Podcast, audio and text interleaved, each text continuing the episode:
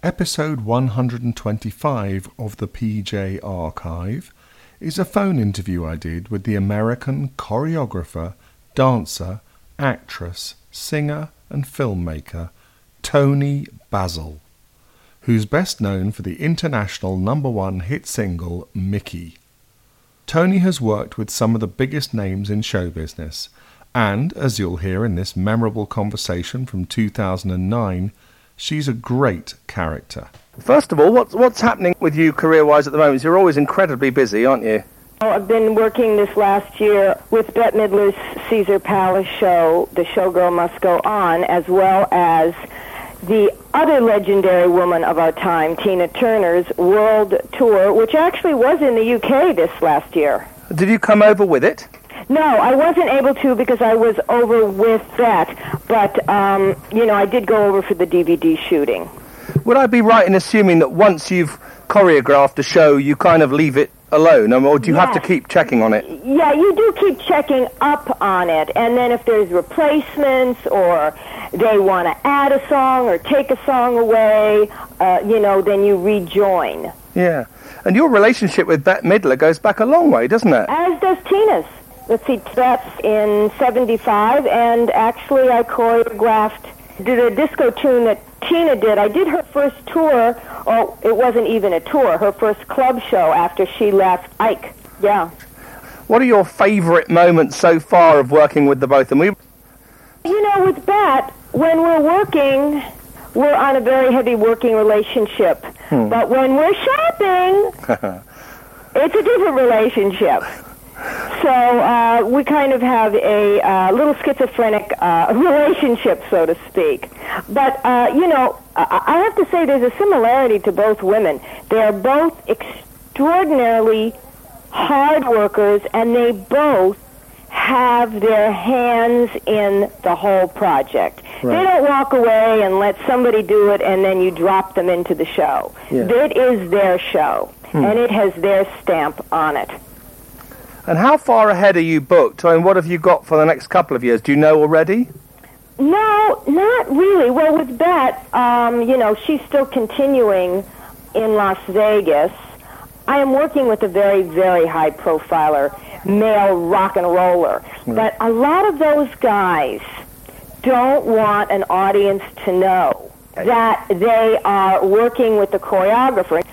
Now, you know, I've worked with Mick Jagger, I've worked with David Byrne, I've worked with David Bowie, and, you know, they're all a slightly different type of client. But some of the real hard rockers, they don't want their audience to know at all that, uh, you know, they're working at. Now, with this particular artist, who's actually quite extraordinary and quite brilliant, um, we don't work with his music. Right. You know, we work, I just bring music in, we do steps and ideas, and he kind of gathers them up in his brain, and we work for a long period of time, so that spontaneously on the stage, he has, you know, a whole new arsenal of visual performance uh, from the last tour. Is there anyone that you haven't worked with who you'd really give anything to work with? I just have to think about that for a minute. I mean, I thought, for instance, Elvis Presley or Michael Jackson. You No, I worked with Elvis. You did. Oh, yeah. On what? On his films. Goodness. Yeah. And what I was an he like? Choreographer. Fabulous. Really fabulous. I was an assistant choreographer, so I was sent in, you know, he would learn the choreography if he was, you know, if it was with a woman, I would be the woman and I would work with him a lot. I work mm. with him a lot. Which of his movies in particular? Oh, Viva Las Vegas and others. Wow. I assisted David Winters, who choreographed his movies, And what was your favourite moment with Elvis? telling him about the Rolling Stones. Oh, right. Was he quite fascinated by them?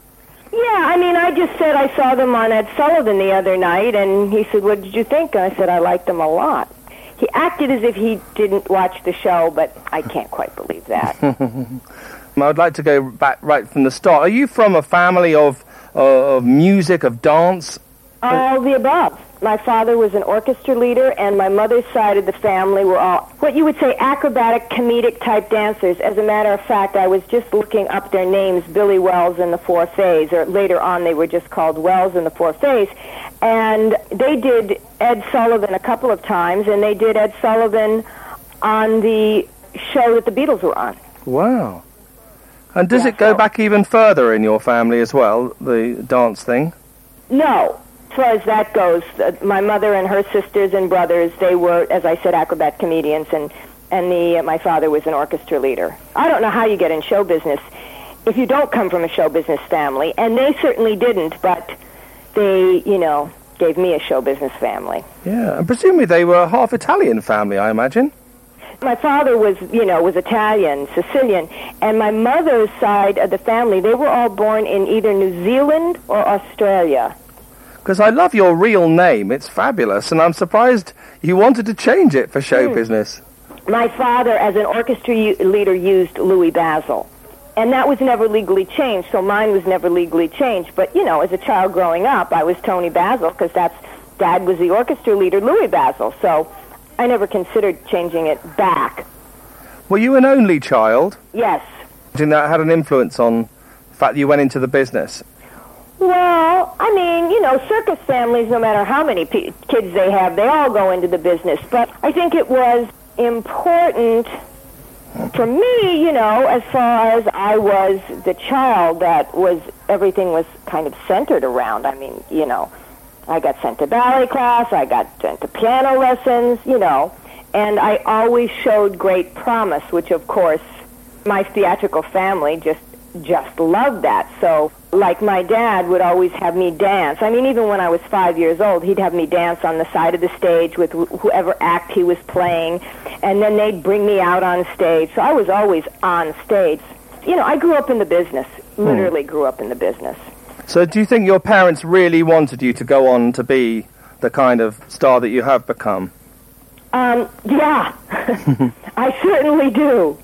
I certainly do.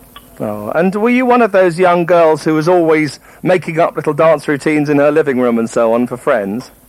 Absolutely. I would not stop dancing. I would not stop choreographing and inventing shows in my neighborhood, getting all the kids and designing shows and getting fabric out of my mother's closets or old costumes. Oh my God, from the, from the very, very beginning.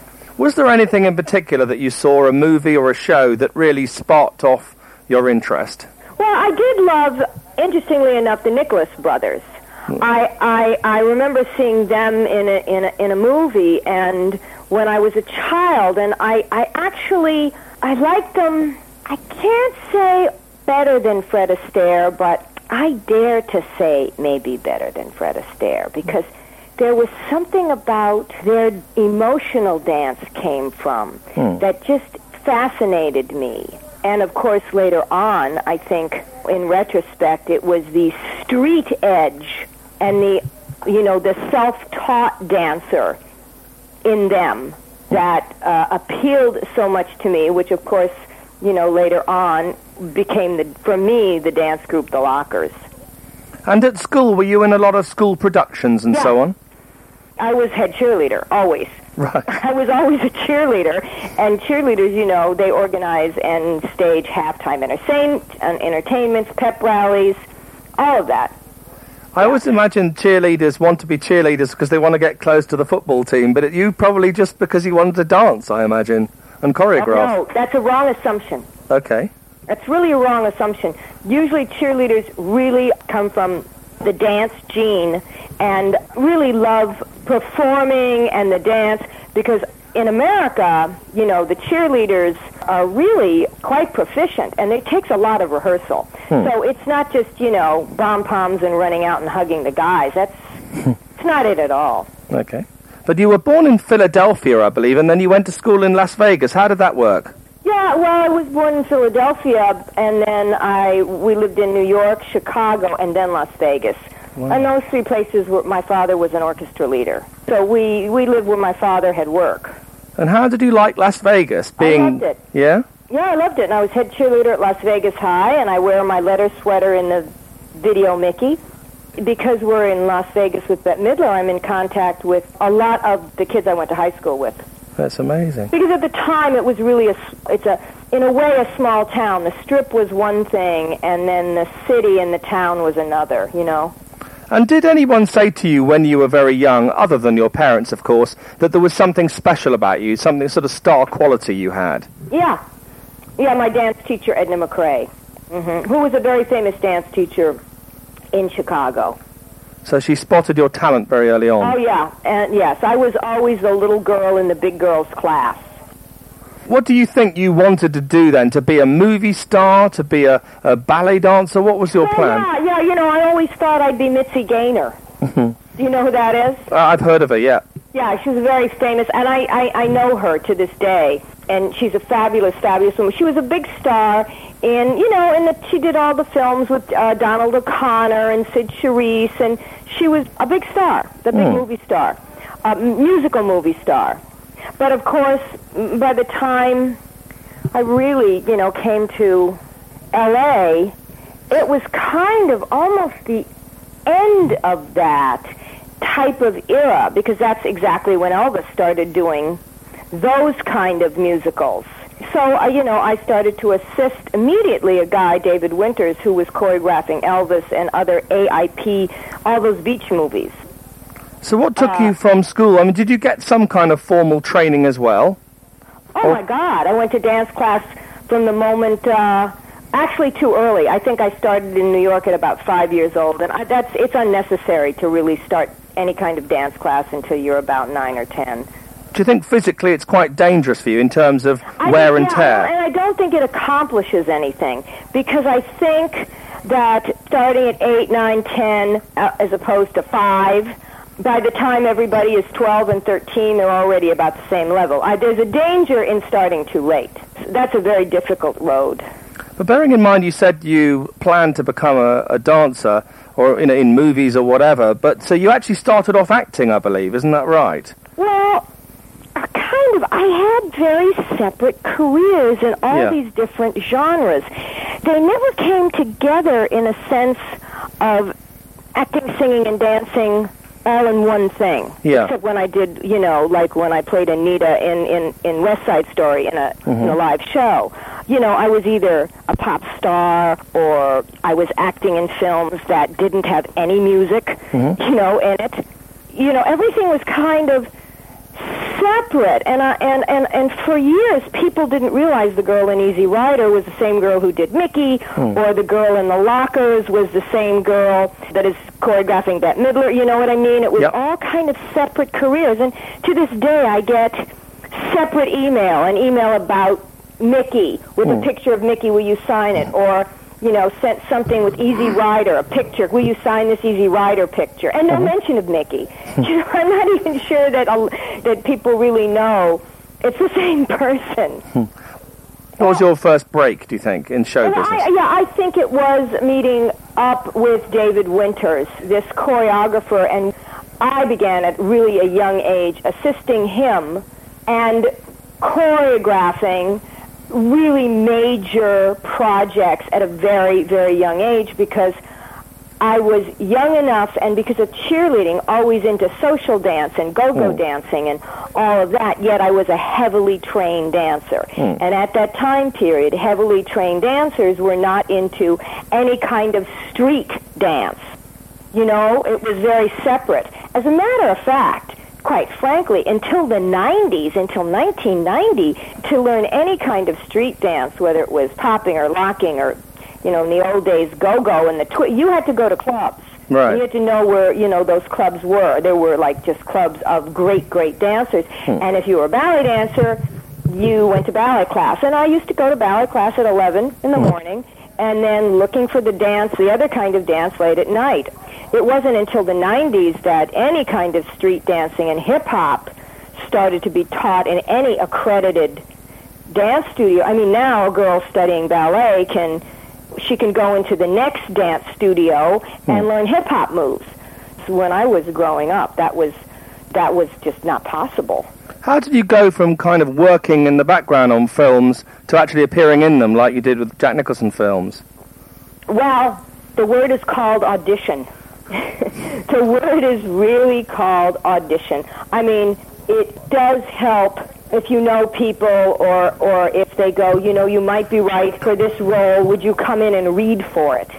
But, you know, you take classes in cold reading and you take acting classes, you hmm. know, mm-hmm. so you can get those. So when those breaks come along, you can deliver. Yeah. What's your best memory of Easy Rider then? What was that like? That was a, a, a rough go because we shot the closing sequence. We shot the trip in the graveyard was the first thing we shot. Not even the dialogue in the horror house, but the actual trip in the graveyard. It was the first thing that was shot in the movie. And that was extremely intense. And we were in New Orleans, and there was not a lot of funding at the time. You know, I mean, hmm. Karen Black and I were rooming together. I mean, we were all doubling up in rooms, and we had no hairdresser and no makeup person, and we were just doing everything ourselves. And as you know, as the movie went along, Dennis and Peter got more funding for it, but everybody really, really worked worked for under scale. I mean, hmm. I can't imagine. It wasn't until later on that it was a hit that they gave us all a percentage of it, which I thought was extremely gracious Yeah. of them because you don't find a production company that after the fact, without it being in your contract, that they give you a percentage of the film. And the very, very last thing that was shot in the film was the dialogue scene in the whorehouse. Hmm. Because that's when Dennis and Peter were back from, because if you recall, it was shot all around the country. Yeah, yeah, yeah. Yeah, but that was shot actually in L.A. in a in a house that replicated, you know, a New Orleans type house. And what are your memories of Jack Nicholson working with him? Well, I didn't work with him in the film. If you think about it, I was not in his scenes. Knew it was But going I, I know Jack from acting class. I mean, that's how I know Jack. And I know Dennis and Peter from the art scene because you know in the '60s there was a very, I mean, art and music and dan- I mean it all was one thing. Yeah. I mean, the, the people who shot the Sergeant Pepper album cover. Uh, Michael Cooper was a very good friend of mine, and there are faces in that cover that were people I knew that Michael put in from the art scene. The arts and music and dance all were one big kind of collective clique. And there were a couple of movies, you, you know, you were naked in. Was that a big deal at the time? Or do you regret it now? Oh no! Thank God I was naked then, because I sure as hell couldn't be naked now. I'm sure you're still very trim in the amount of work well, dancing. I go to class every single day. Right. I want you to know. Yeah. But uh, it's not because uh, it's because I'm quite addicted to dance. It, it is Sure. my drug of choice. There is no doubt about it. And I love it so much, and, and you know, uh, because I continue to choreograph and, and direct, I feel as though if you're not in those classes or in those clubs or go to the krumping battles, which is the new street style of dance that you can only find out in the streets, you know, you're, you're, you're behind. You get behind the styles, and your work looks old. Apart from Elvis, who were the other sort of early rock stars you worked uh, early Well, on? you have to realize I was uh, an assistant choreographer on the first year of Shindig. Right, yeah, yeah, yeah. So, I mean, I met everybody. And I also was the assistant choreographer on the T.A.M.I. Show, and that's where I met the Stones. I met Mick the week after I told Elvis that I had seen the Stones on, on Ed Sullivan. And how was Mick with you? Fabulous. Really? Fabulous. And his last music video, uh, he and I worked together on. Oh, so, I mean, we have remained friends, and I'm pleased to say, w- working friends throughout the years, throughout the decades. Now, critics often say that the Rolling Stones should stop, that they're too old now and stuff. What do you say to that? I think, well, to me, uh, Mick always looks the same to me. His looks were so unique that it, it's he he doesn't have a kind of look to me that ages. It's just he's always been so unique and exotic looking, and his movements have always been like Michael Jackson's, so his own that to me, he's never dated. He's never been dated, and he never will be dated. And I think as long as, you know, he sounds great, moves great, the band plays great, and they fill a stadium, which God only knows they do, why in the hell shouldn't they be out there? it's an audience that is going to tell them if they don't want them. You mentioned Michael Jackson just now. When Michael Jackson died a few weeks ago, it was said in the papers that uh, you were the person that, that invented the moonwalk, that you taught it to David Bowie many, many years before. Um, what's, the, what's the truth about that? That is not any, I can't imagine how that would come about. Actually, the people that I know taught Michael Jackson the moonwalk is these two kids that were on Soul Train called Casper and Cooley. And they were two dancers that locked mm-hmm. as well as popped and did the electric boogaloo. And Michael was interested when he saw the electric boogaloo in learning the electric boogaloo style of dance. Michael already used the robot and locked. He already had used that. And so he got in contact with Soul Train, and uh, they sent over Casper and Cooley. And I'm writing a book on the history of American street dance, and Casper and Cooley sent me a copy of the check that Michael paid them for a week's worth of lessons. And how much is the check for? I think the check was a thousand dollars. I have to look again, but it, it wasn't. You know, it was at the time. It was a it was a good sized check. Yeah. Did you work with Michael Jackson? No, I didn't, but I had many, many friends that worked with him. One of the main ones was a guy by the name of Bruno Falcon, known as Popping Taco. Taco was one of the people that always worked with Michael, that also, you know, coached Michael, and he many times would be what they would call a dance in hmm. for Michael. In other words, if Michael could not make it to rehearsal or if people were trying things out choreographically, they would try them out on Taco because Taco knew how to da- dance like Michael and did other things. He was an extraordinary electric boogaloo and popper, one of the greatest. Some people and say that Michael Jackson's the greatest. Some people say Fred Astaire is the greatest. Who do you think is, in your opinion? They're all individuals. I mean, Michael and Fred Astaire were both extraordinary, but they were different kinds of dancers. Who's your favorite then of all time? I think there's really not a favorite because there's favorites in different genres of dance. You know, I mean, you, I, I can never say that I have a favorite. It's like apples and oranges. Which do you like hmm. better? You know, it's the best orange and the best apple. But Michael Jackson's performance at that was it MTV Awards when he did the moon dance. When he did when he did the moonwalk, which yeah. was really correctly called the backslide. The yeah. moonwalk is a different step. There was mm. a step.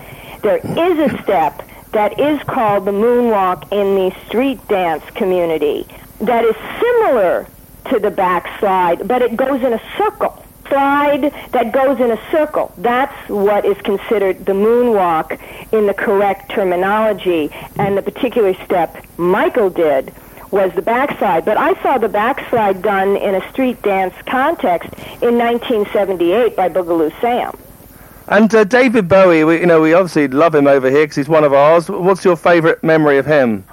Look, David Bowie is so extraordinarily brilliant yeah. that probably more more than anybody did I have to stay up at nights to do my homework because if I didn't walk in the day with total ideas and alternative mm. ideas David, quite frankly, could do my job for me. Right. David can do anybody's job for them. He could light the show. He could do the sets. He could do the costumes. He could do the choreography.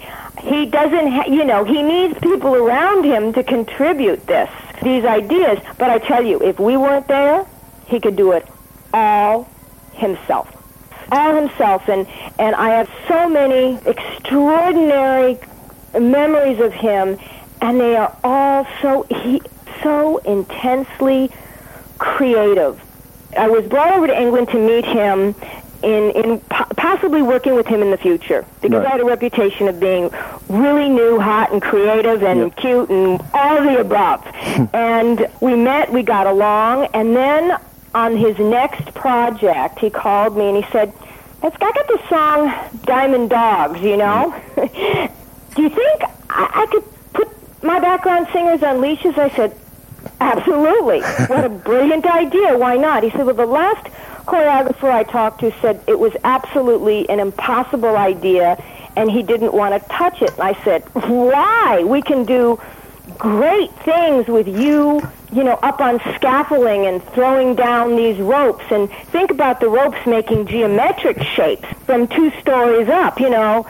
Your head doesn't have to go to bondage, although we love the idea of it going to bondage at the end, but we turned it around. The dogs put him in bondage by hmm. wrapping him up in, in the ropes he was holding him on. You know, I mean, we had great, great creative moments, but my most favorite creative moment that came out of that is we were rehearsing that number, mm-hmm. and the next number following was Panic in Detroit. And we hadn't yet decided creatively what we would do with it. And after he finished Diamond Dogs and the music, like this is in rehearsal, and the music hit, you know, started up for Panic in Detroit, he looked at me with this. I could see the light bulb go on on the top of his head. You know, the our cartoon where the Yeah, yeah, light. yeah. I mean, I could see it in his face. And he looked at me, and I thought, "Oh my God, he's got he's got an idea. Something has hit him." Hmm. And he unwrapped himself from these ropes, and he held the ropes up and looked at me, and then he grabbed a chair and he started wrapping the ropes around the chairs with this grin on his face, like, I'm going to show you something that you're not going to believe. And he started to make out of these, because you realize they were extremely long ropes, long mm-hmm. enough to reach from the second story to the ground. You mm-hmm. know, they were extremely long. And what he did is he grabbed these chairs that were around the rehearsal studio and he made a boxing ring. All right. And then he stood in the middle of this boxing ring and sang Panic in Detroit and proceeded to box it out. It was the most extraordinary moment I think I've ever witnessed of an artist spontaneously creating a complete idea from set to choreography hmm. to concept in a single idea within improvising the whole moment in three minutes. I will never forget it. I will never forget witnessing David Bowie creating Panic in Detroit, ever. And it was such a lesson to me in spontaneity and being open and how you, you need to work. For me to witness that and for, for me to see an artist do that, I will never forget that. I mean, we approached that number so artistically, hmm. and every moment of the Diamond Dogs number was an unexpected surprise. Yeah. Every moment and every vision of it went in the opposite direction you thought it was going to go. Yeah, unpredictable. Unpredictable from moment to moment to moment, which is really great theater. And, you know, that is what great theater is about. To keep an audience on the edge of their seats. I mean, you know, things don't have to go to that gen- uh, to a generic place. Yeah. I've just been watching your Mickey video again on YouTube, and uh, Uh-huh. and I, I was just wondering, you know, the bit where the girls are lying on the floor, opening and closing their legs. I'm wondering if that caused you any difficulty uh, Oh, in those no. days. No, I always wanted to start a rumor that one of those girls didn't have any underwear that day. I never did because the song was such a hit. I never really needed to start any kind of rumor about it at all. But I just even the day we shot it, which of course we had no idea it was going to be a hit. I shot three, two other videos that day.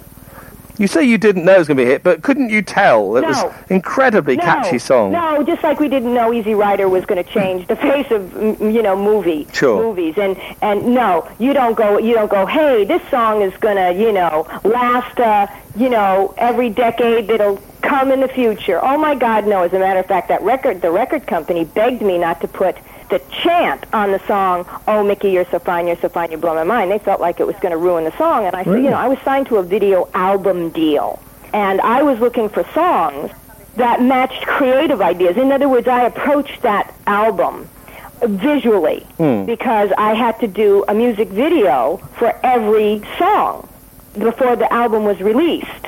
So how did that song come your way? Because bearing in mind it was a kind of a I cover of another song. Yes, I, well, I was looking for a song because I wanted to do a cheerleader video.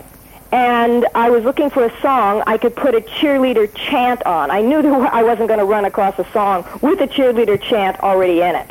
So I was looking for a song that I could put that in front of. And uh, I ran across that song called Kitty, which was we I just changed to Mickey just so I'd be singing about a guy instead of a girl. So did you write the lyrics then to Mickey?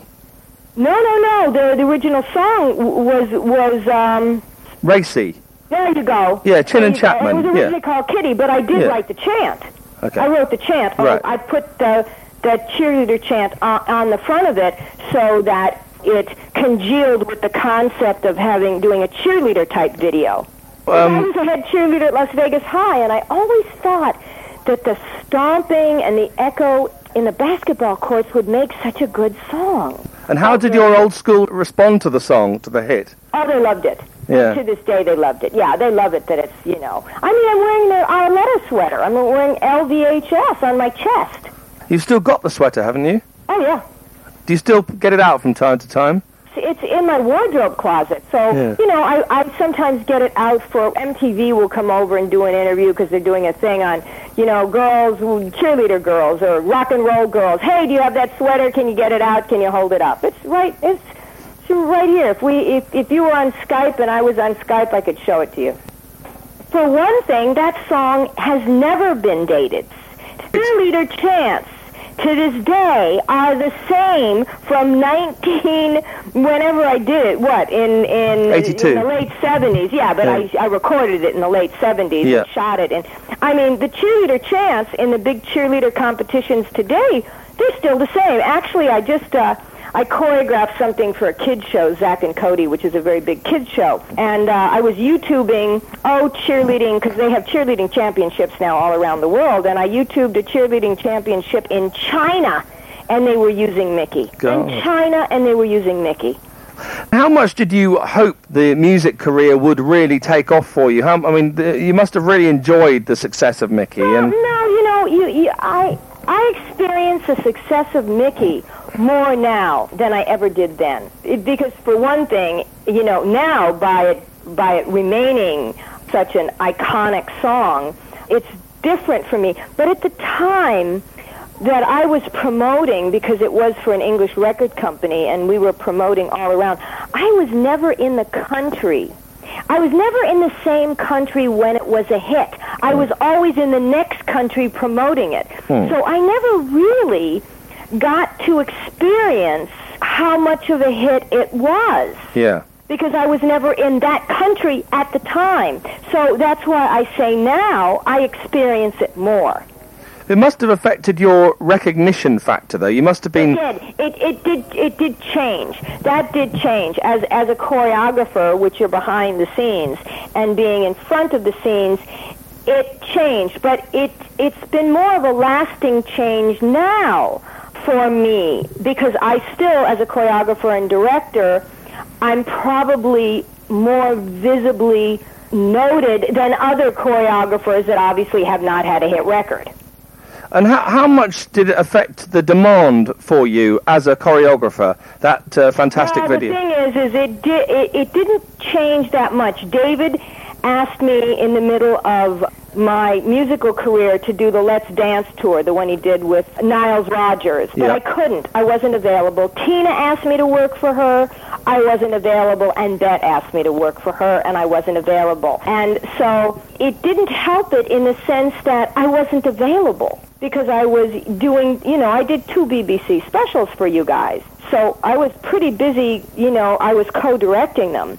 So I was co-directing them, conceptualizing them, choreographing them, and uh, editing them.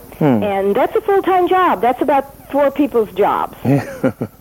But were you a little bit disappointed that the uh, the pop career didn't go? You don't, you don't know it's not happening in a strange way because it, it was more uh, a, a, a legal problem of my so so to speak parent record company going bankrupt and then selling me off or leasing me off to other companies and so it was a process of a legal problem of not getting momentum again. But then when I was available, I was choreographing and directing. Yeah. So I, I you know, I was always in the business. It, it's, it was never like, I guess, with other singers that don't have any other career in the business where all of a sudden they're not in the business. I was never not in the business. I'm never, you know, I'm either acting in it or choreographing it or doing something. So, and because I come from a show business family, as long as I'm in show business, I think I'm in business, you know? Do you still perform, Mickey, ever? yes. Anytime anybody has a check. Okay. How much do you want? Um, I kind of want a lot of money because uh, I love to get the championship cheerleaders together. Yeah. We love to rehearse, and uh, so it's always a big, a big epic, you know, to uh, to to put together a Mickey at an event. When Madonna had her song True Blue out, I thought about Mickey, and, and then the Ting Tings. Why? Why? Why did you think that? Well, it has that kind of feel to it, but then the Ting Tings last year with that I Know Your Name or whatever, that has the sort of beat of Mickey, doesn't it? Uh huh. Avril Lavigne had a song that was similar too. Yeah. It must be very flattering. I'm happy. Yeah. Rolling Stone actually said, "Who who would who would have ever guessed Toni Basil would have set a genre, you know, of style that somebody like Avril Lavigne would would would do." I thought, well, good. That rock and roll girl legitimized me again. You know, it was hmm. it's all it's all fabulous. Have you worked with Madonna at all? No, I, I never have. We we were going to actually have a meeting. I think it was before Truth and Dare. I think it was in Right. 1994, but I was in the middle of, of, of choreographing one of Bette's tours, and I, I, I, I saw no way of working for the two women simultaneously. Not that she had asked me, but she asked about a meeting. To go back uh, to the 80s, if I may, um, that fabulous video you did with uh, David Byrne, how did you come up with that amazing dance that he did? Was that something you just, you wake up in the middle of the night and you have this idea? No, no, you see, once again, it's collaboration with the artist. Yeah, he's a very clever guy too, isn't he? Oh, he's he's brilliant, and we have remained friends, you know, throughout the years, and and and work together off and on as much as as much as I can with him because, you know, with all those people, it's it's always a learning experience. Yeah. Um, you know, it's like one hand washes the other. I mean, you re- I really gain from working with these people. But no, David's idea, it was David's idea to research movement of people in trances, whether they're in trances as, uh, you know, in Pentecostal churches or whether it's in, you know, the shamans where they work with snakes and like go into trances. So we went to movement from that that he wanted to work on, and then he would work on those movements, and then I would look at them and elaborate some ideas or say, well, we could shoot it from this angle and it would look like this. So it was quite a collaborative effort, and it was his choice of movements and ideas. So as many people think I choreographed that, I really took more of a role in collaboration and directing it with David, and David really, because he, he is an improvisational artist, and he's he's a mover, but he's not a dancer. So when you work with those kind of people, you must you don't give them your steps. You you develop with them their steps. No, you don't give a Mick Jagger your step. You give him ideas. He starts developing, and then you go, yes, that looks good on you. Or hey, now, a lot of times with guys like David or with a Mick, I, I might approach them uh, more as an actor, more like saying, this is your think of Nosferatus in the chorus here. Or, you know, with, with, with a David Bowie. Hey, this is this instrumental break, it's your David it, it's your James Dean moment. So then something else happens physically where they start moving or hit a pose like James Dean. You know, you don't have to there's no need to approach an actor for movement without including acting. Toni, what's your favourite of all the videos you've made or you've been involved in making? Well, I mean, the most lasting one for myself, for myself personally, was Mickey. The most iconic one was, of course, the David Byrne one, Once in a Lifetime. Yep. And so much with, with Bowie, but probably the last video I worked with Mick on was maybe one of the top 10 most fun. So, you know, they all have different you all have a different reason for a favorite. It's like a child. How can you ask a mother Sure. who her favorite child was? Sure. And uh, you've worked on many movies as well. Is there one particular scene on any movie you've worked with that? Well, I, mo- I mean, you know, of course, I re- the most I remember w- w- was the graveyard in Easy Rider. There's no doubt about it. I mean, But from a that was the choreography point of view. Did- I had a lot of fun. Uh, I, I mean, you know, all those AIP films, and I guess then the uh, the thing I did for Tom Hanks's first director Yeah. project, which was that thing you do. We got to reinvent. I got to reinvent all the AIP films that I did. You know, because that was a takeoff on that era. what about my best friend's wedding? Did you do the bit where? I did the opening piece. Yes, that was really wonderful for me. That was Yeah. great because I was able to set up the uh, camera shots. And we have this uh, amazing hit program, Dancing with the Stars, in America. Wh- I'm surprised you're not a judge on that. What? What? Well, you know, I got to tell you, I w- came close to it. Yeah. I yes, from from you know, it was just turned out to be Carrie Ann Inaba. Right. And how did you feel about that? you've got to remember that they brought Bruno and uh, Len. I mean, your two two of your your original judges became two of ours. So that for us, there was only one spot open. And uh, as I said, it could have been her or me, and it was her. Were you a bit annoyed about that? No, because you just don't. It's the same thing. You don't know when you do a song or when you're in a movie or when you go to an audition what the result years later of that song is. Or will that movie be an easy rider? Or will that thing you audition for for a judge be the dancing American Idol? You don't know these things. I approach everything uh, just for the love of the work. You can't you because you don't know. So if you're not artistically driven, and, and I can't explain what that means. It doesn't mean that you're driven to do something good so you get your picture in the paper.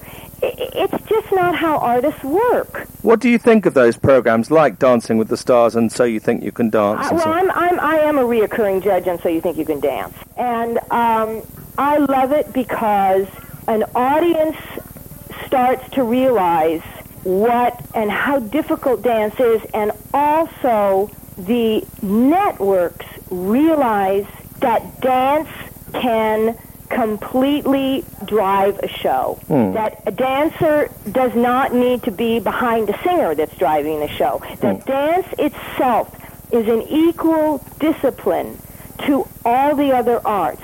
Hmm. It just so happens it doesn't make that kind of money. It doesn't it doesn't have that hit record royalty.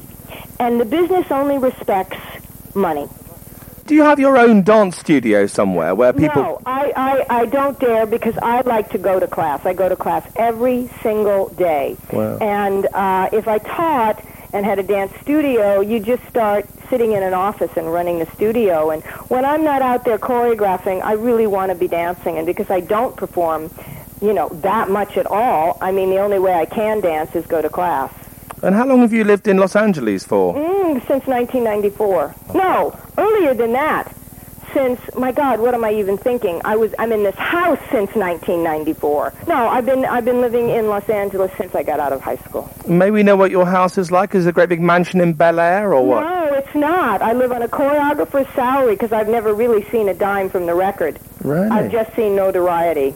I have a uh, a very modest but beautiful two bedroom house, and I have a video room where I keep all my research material, mm-hmm. and the garage is a very oversized garage that I made into a dance studio that I can rehearse in, but it's very modest. I'm from a show business family. We've earned our living in show business, and I continue to earn my living. You know, my life is really good. I am so grateful for everything. I'm so grateful for dance and for my talent and and for my friends and for my cats and for my jobs. And most of all, I am so grateful and lucky for my health. which has always been extraordinary. But I think it has a lot to do with my my habits, you know. I mean, I don't take drugs and I don't drink and and I don't smoke and and I my drug of choice is dance. And that's what I do and I and it just not that I behave myself, it's just that those are my desires Hmm. and they're good ba- they're good habits.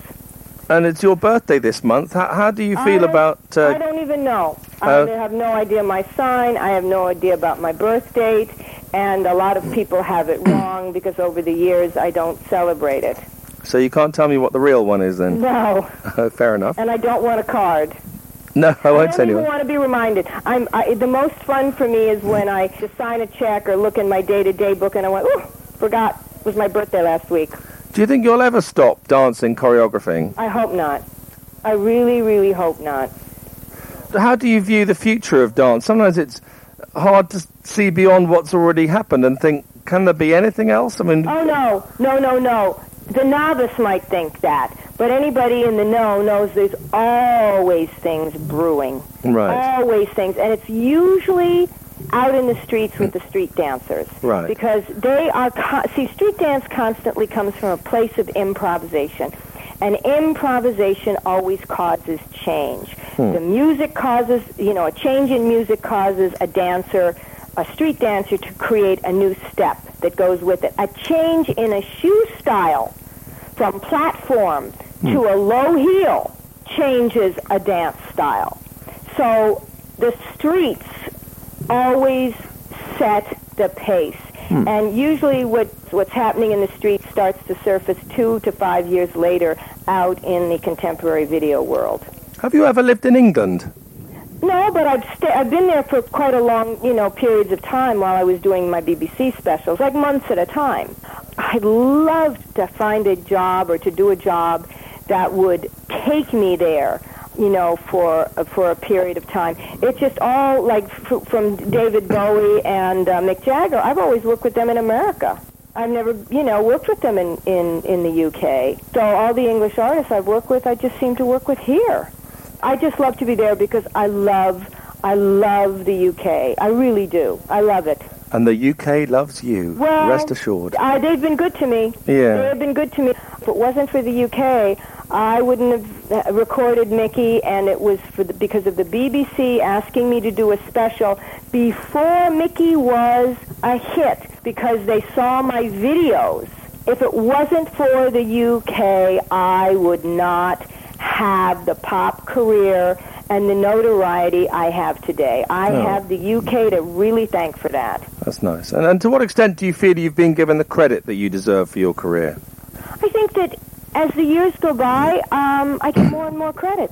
I got the living legend of hip hop in the m- most prestigious hip hop championship competition in, con- in Congress. Uh, th- that actually, you know, the uh, show America's Best Dance Crew. Yeah, yeah.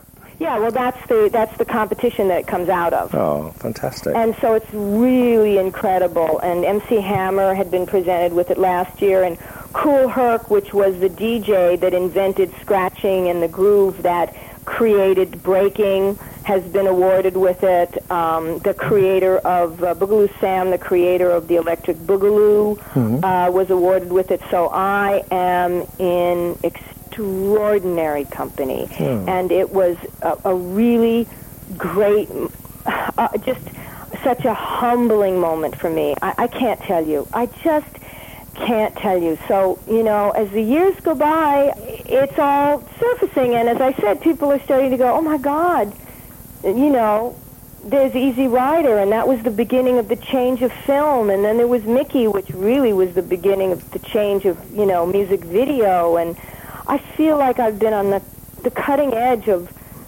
so much Yeah. and worked with extraordinary people that have really changed the face of theater from Bowie to David Byrne to Tina and to Bette and I just you know I feel as though it's really come together for me in the last couple of years in a really richly rewarding way. I, I, I can't tell you. And as I said, if it wasn't for the UK, I, I wouldn't have the, the notoriety I have today. Would you like there to be a theatre named after you one day, or even a Toni Basil museum or something? Well, right, of course. but I mean, isn't that? I mean, who would imagine anything like that?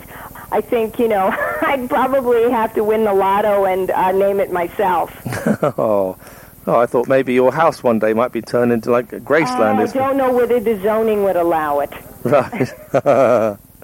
and, um, you know, hopefully many, many decades to come, how would you like people to remember you after you left this planet? Well, I mean, uh, you know, hopefully I, I, I produced change in, in, in theater and in dance and enjoyment.